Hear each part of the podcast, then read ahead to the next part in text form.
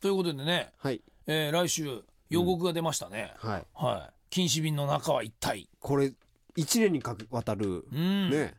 大河ドラマの結末が今ここに来えますよ最初に小さいあれもらったのいつでしたあれがね多分もう本当に去年えーっとね8月とか9月じゃなかったでしたあれ早いね1年ってそれぐらいだよねあそうう、ん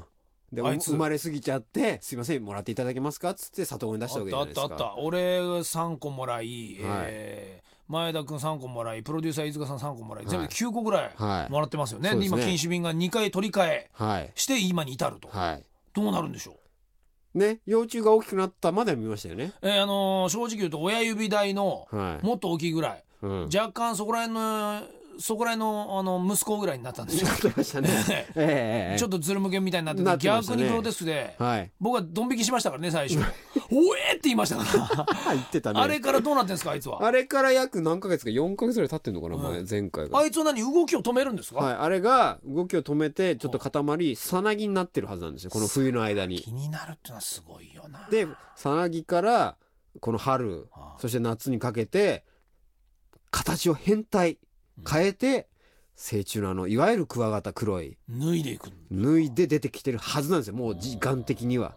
脱いではい動いてても禁止瓶の中でいいんですかしばらくは大丈夫です。あのエネルギー貯めてますからあ禁の止瓶ってその前すに。ごいですね、うんじゃあいられるんですね別にしばらくはねもちろん要はもう餌が変わってますから。あ幼虫時代の今栄養で、まあ、しばらくは大丈夫ですかーらへえ死んでる可能性はあります何パーかぐらいはあるありますうわー怖いなー正直僕開けたんですよまあこれ来週でいいかなあーうんその話は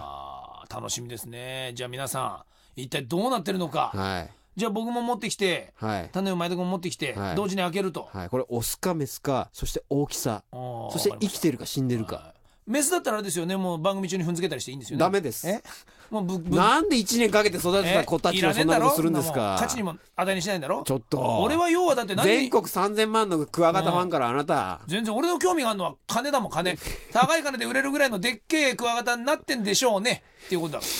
本当に嫌な大人だ な本当に当たり前ですよそれしか興味ねえぞちょっとういんや意外と大きくなってたらびっくりですよそのままもう捨ててやるそう、うんそのまま置い俺てか俺らが拾いますよじゃあ楽しみにしててください一体クワガタはできているのか